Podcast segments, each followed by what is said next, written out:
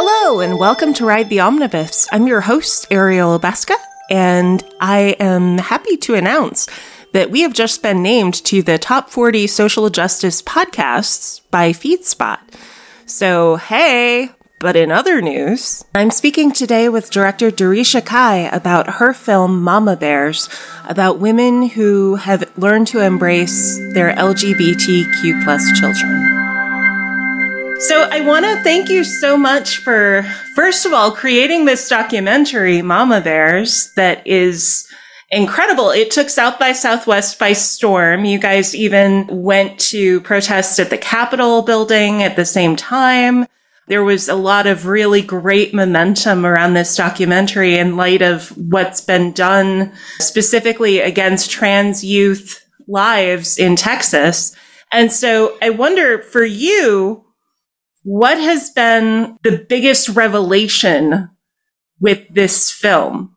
Well, I don't know that there have been any revelations since the film came out. One thing that um, surprised me, well, didn't really surprise me. Like we had always intended to have an impact campaign for the film where we were going to take it to churches and community centers and have these deep listening conversations um, using tool nonviolent communication tools and skills and we had planned to do the festival run and then have the launch the impact campaign but but so many people have started to reach out wanting the film that we have decided to start the impact campaign as soon as we possibly can. So that's that's been a welcome surprise but also a lot more work. I would imagine it's so difficult to be constantly trying to both market and have an impact simultaneously and tour with the film, go to festivals and do press and yeah, it's it's a lot. I had to take a nice vacation in between after I finished the film because I was just spent. We are going to um, really roll this thing out with intention, you know, and get it into get as many people to see it as we possibly can, especially those who we think need the film, you know. Mm-hmm. That's wonderful because a film like this, where you're specifically talking about protecting trans lives and protecting gay youth and LGBTQIA plus voices and really coming from a place of love and inclusion, a lot of times you end up preaching to the choir if you're only playing at the festival circuit. Right. And that's not the point, you know. Choir's already on board. yeah. So for you reaching out now, what have been the best places you've found for looking for people who might need this message? Well, we're just at the beginning of that process, so we haven't really begun yet. We're still in the planning stages. So, I mean, the people who are reaching out are mama bears, mm-hmm. mama bear groups, and um, social issue organizations and churches. They're reaching out for the film. Churches that are either recently become affirming are trying to become affirming are questioning you know their values and beliefs and and and are open to having these kinds of conversations. That's who we want um, and then i think it's really important for the queer community as well because they need to know that these women exist and they need to know that there are resources available for them and that there's support you know? Mm-hmm. so that's who we're trying to reach I wonder how much pushback you've found in both communities. Have you found that it's difficult at all? No, not yet. Oh, may not, but no, nothing. No pushback at all. That's wonderful. But I mean, we haven't we haven't really started working with those communities yet. You know, mm. it's just in the festival circuit right now. Yeah. But even so, a lot of times you find that people in the queer community don't necessarily always want to highlight Christian voices because of the eons of prejudice that have existed there in general. And for me personally, as a queer disabled woman, I always look to these kind of conversations as an opportunity to further people's understanding. But I also know that there are a lot of people who are always afraid of giving voice to the other side. Well, I think it's clear that these women are no longer on the other side. Yeah. Yeah. and I mean, you know, if if fear is fine, right? My my philosophy is feel the fear and do it anyway. Like I'm not going to let fear stop me from having the kind of because we cannot move forward unless we come together as a people. We cannot move forward with all this division, all this infighting, and all this total lack of compassion and understanding, right? Mm-hmm. So, you know, whoever doesn't want to be part of the conversation, that's fine, right? That's their right. But I'm not going to stop doing what I'm doing because some people have some feel some kind of way, right? Yeah. Feelings are just feelings, right? And they pass. So what I've learned about feelings is to allow feelings, allow for feelings, right? It's okay that you feel whatever you feel, but that has nothing to do with the actions that I'm taking or mm-hmm. intend to take. You know what I mean? Mm-hmm. And so the trick is to respect people's feelings, but not let them determine who you are or what you're doing. And the other thing that I think is so beautiful about this film is the way that you encourage authentic and active listening. So important. It's so it's so lacking in our culture right now. Yeah. It is one of the main problems that we have is that everybody has something to say, but nobody wants to listen right? So everybody's just talking in a void, just nah, nah, nah, nah, right? Because why? Why? That's not conversation, right? Real conversation requires listening. Even just the context of listening to your child and to who your child's identity is. What drives you in this fight and what drove you to make this film? Well, there's a lot of things that drive me. I'm a queer woman as well. Um, I'm not religious and I didn't grow up in a religious family, so I did not experience this the kind of shaming and and persecution and you know judgment that a lot of queer people who grow up in very conservative religious families do but i know people who did including um, people i love deeply who have gone through that experience and been scarred by it. So i've seen the effects and i've seen the kind of damage that can do. So there's that. Then there's just all the hate filled rhetoric and the laws that are being passed that as someone who believes that everyone has equal rights or should have equal rights it angers me and it motivates me to do something about it. And it was bad before the film came out but the film somehow has come out at a time when it couldn't be needed more you know? Mm-hmm. there's something very divine about the timing of the release of the film i i think because you know in my plans that film was going to be out last year or the year before but if it had come out then it would have gotten lost in the midst of the pandemic. Nobody would have seen it. It would have been virtual screenings and you know what i mean? And it's so important to me that people are in the audience and are able to talk to each other and able to process together and able to talk to me, you know, and able to, um, I don't know, there's just something important to me about conversation, right? Mm-hmm. Um, and so I feel like the film came out exactly when it was supposed to come out, right? Mm-hmm. And so I'm very, very, very excited to see what it what the film can do to yeah. shift things, you know we had a screening recently where there was um, a grandmother in the audience who uh, raised her hand during the q&a and said you know i am an evangelical christian. I am the grandparent of a non-binary child and this has been really really hard for me and i have not been able to understand. I've been struggling with this and the film has helped me realize and understand and i am going to become a mom there. Well that's everything right there. That's everything. And that doesn't happen as easily if, well, I mean, I guess it can happen if people are sitting at home alone, but I think it happens also more because there, there are people there. There, are, uh, you know what I mean? There, there's, there's this feeling, you know, when the film ends, there's this warmth that everybody mm-hmm. kind of feels, right? And in that safe space, people can change, people can shift, right? Yeah. So that's the point no, it absolutely is. One of the other aspects I love to this film is the way that you talk a little bit at a distance, but still you talk about intersectional identity and the way that that plays a little bit of a part in your gender expression and your sexuality expression. And I love that you use examples for your subjects of people who have different kinds of cultural identities so that it's not one monolithic image of what gay or trans or non-binary could be. Mm-hmm. Yeah, I mean we're all complex and yeah. multidimensional and extremely diverse. So you do a disservice, you know, if you don't try to en- encompass and portray that. It's so true. But so many people neglect really the complexity that's brought into it from looking through the lens of what is it specifically to this experience that happens when you are a trans female versus a trans male versus coming from a Hispanic identity, from an African American identity. And there are so many giant questions wrapped up in that, but I love that you at least honor that experience in the way that you put this together. Well, as a black woman, you know, it was very important to me to have some black representation in the film. There's no way I'm going to make a movie, um, especially given um, the complexity of the black church to the LGBTQ mm-hmm. community, right? And mm-hmm. so there's no way that I was not going to include that in the film, right?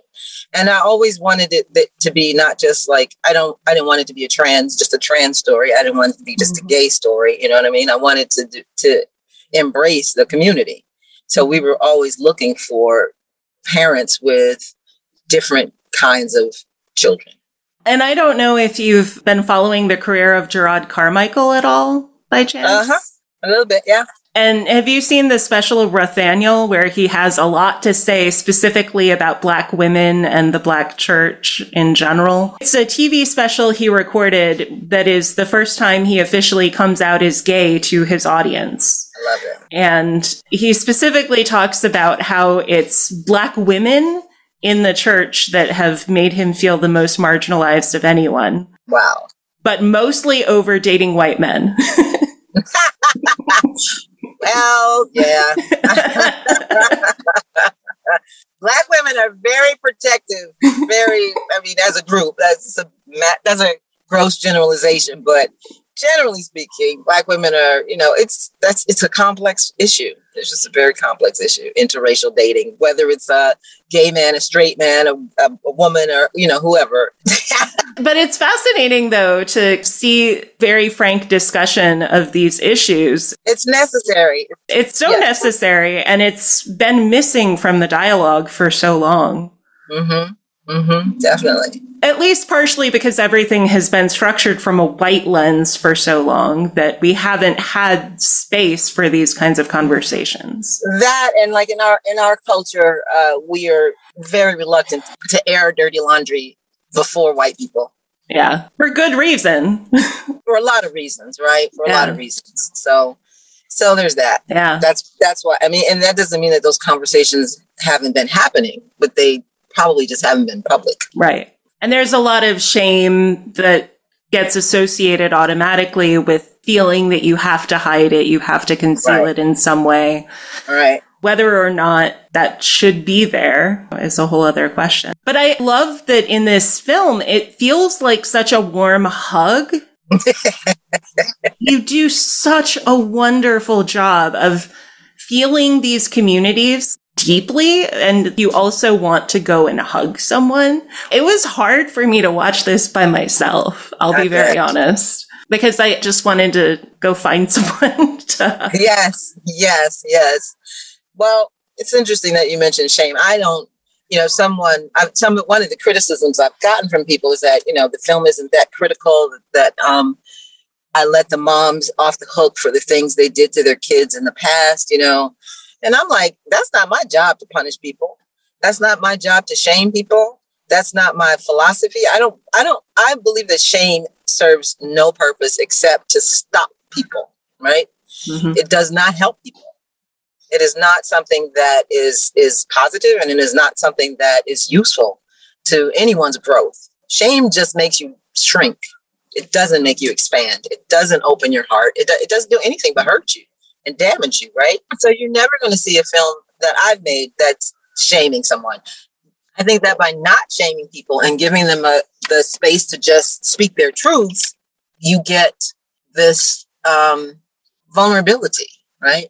People feel safe that they can open up and they can share things with you that might be embarrassing, that might be um, shameful, right? That might be that people will want to judge, like, you know, the fact that Kimberly used to spank Kai or that Sarah told Parker, just don't be gay, right? Mm-hmm. Um, or that Tammy tells her daughter that you can't be gay and Christian. Like those, those things that they are saying are their truths, right? This is part of their journey.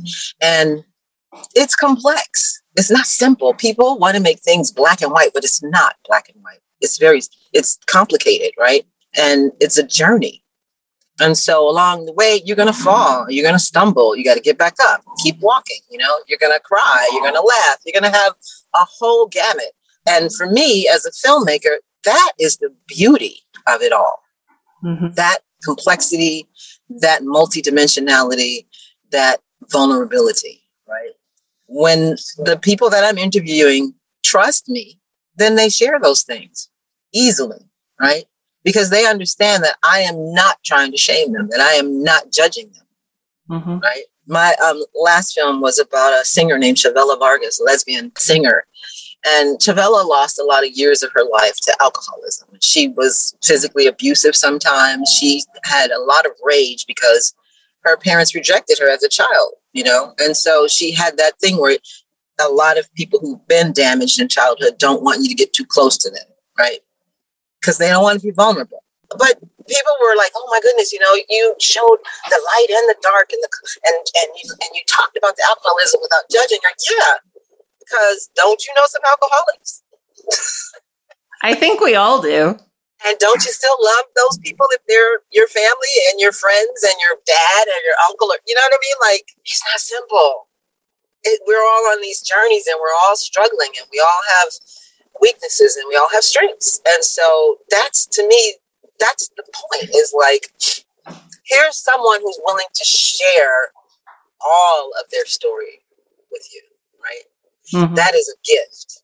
That is a blessing. It really is. And you did such a stunning job bringing all of that together into one narrative. But I have to ask over the course of those five years, how many subjects did you originally follow versus how many ended up in the film? So we started our first shoot was with Sarah. Mm-hmm. So I've been uh, shooting with Sarah since this. I I shot with Sarah since the spring of 2017 when she had her first Free Mom Hugs tour, and she came to Stonewall Inn in New York, and I was living in New York at the time, and um, so she, so I, always she was part of the story, right? And then we shot with Kimberly and Kai, and so they became part of the story. Um, but I had this vision of like a, a tapestry of mama bears, you know, as well as LGBTQ people. And I shot with a lot of mama bears who I'm so grateful to for sharing their stories with me. Other than these three, I shot with a lot of people over those five years. Well, we shot for three and a half years. We've been we were in post for almost two years. So, and then we started the post before we finished shooting. So for about three and a half years, I shot with clergy. I shot with um, LGBTQ people. I shot with a bunch of mama bears. I shot. I mean, I just we shot. There's so much footage. So much footage that I want to make some videos to put on the website of of um, stories that didn't make it into the film. Right. That I think are still very important, moving, beautiful stories. Um, like for example, there was a guy named Jeffrey Rudell on a show called Making It, and he talked about how, you know, in his little backstory that they do on these competition shows, he talked about how his parents sent a black wreath to his family when he came out to them in honor of their dead son. Wow. Yeah, and so the so Liz Dyer saw that on TV, was outraged, and she and the Mama Bears wrote this incredibly beautiful letter and sent it to him, and 1,100 Mama Bears signed the letter. So we shot with him and we shot with her we had her read the letter and we had him read the letter. And it's just a beautiful, beautiful, beautiful thing. But there was no place for it in the film. So, you know, I had this vision of all these different people and it was going to be this tapestry and blah, blah, blah, blah, blah. And then we started editing it and it was like reality set in, right? It's like, um, yeah. um, so you're, are you going to make a two hour or a three hour movie? No. 90 minutes, right? 90 minutes, three characters. They need to have a beginning, a middle, and an end, each one of them. And then there's the mama bear, which is the fourth, the mama bears group, which is the fourth character, right? Mm-hmm. There's no way all these other people can fit into this film, right? And so, you know, you have to make those kind of we in in the film industry, we call it killing babies.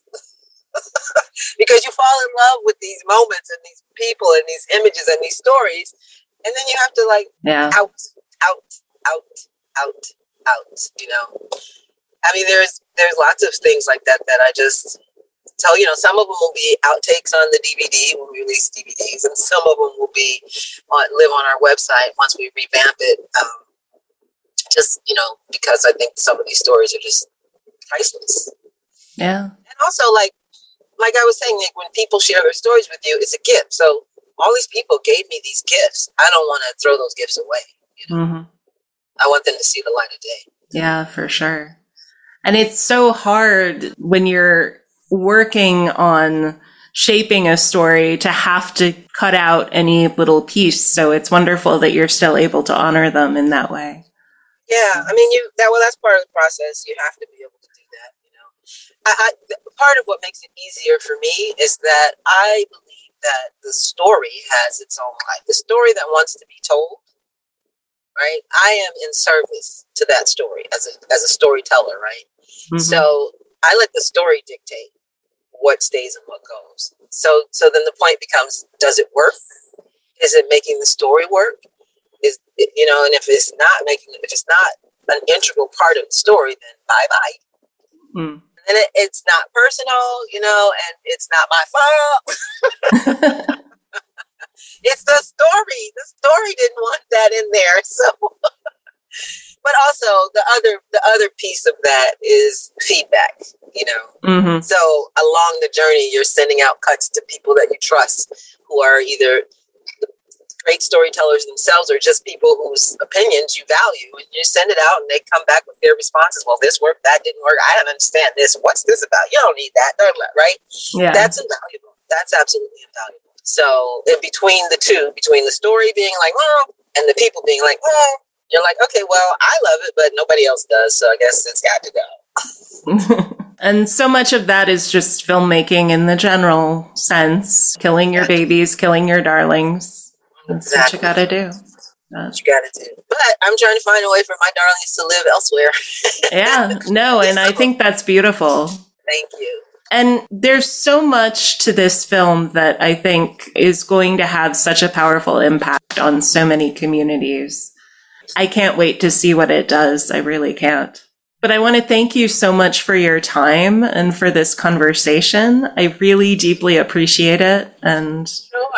I wish you the best of luck in this continued fight and this continued journey.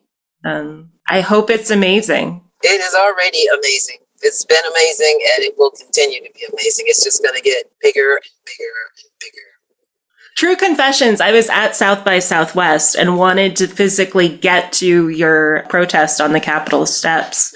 And I couldn't physically get there because of my disabilities. It was just too hard. I was in a power chair and it just made everything really complicated. But I love that you did that work. And I really wish I could have seen it in that context while I was there. I love that you're doing this. Well, you know, we had to do something. You know, yeah. like we're there. This is happening. This film is like the film is like a direct response to that kind of legislation, right? To that kind of hateful legislation. Because let me be clear, there's nothing loving about what people, what these Republicans are doing across the nation. And it is not being done because they genuinely care. They don't care. They don't give a damn about trans kids. No. Right? They don't really care about trans issues. Like, this is just a way for them to galvanize their bases and get voted back into office. And that's all it is. Mm-hmm. That's all it is. So, you know, we have to fight. We do. It's just it. Fight. We have to fight as everyone else in the country seems to be trying to stir up hate. We have to fight it with love. And I love that that's what you're doing. Warriors of love, honey. nice. Nice. Fighting on. Thank you so much for your work. Thank you so much for this interview and best of luck with everything. Thank you. Thank you. Thank you. Bless you. You too. Take care. You too. Bye bye. Thank you for listening. And thank you for taking a moment right now to reflect with me on the history of the land you are listening on now.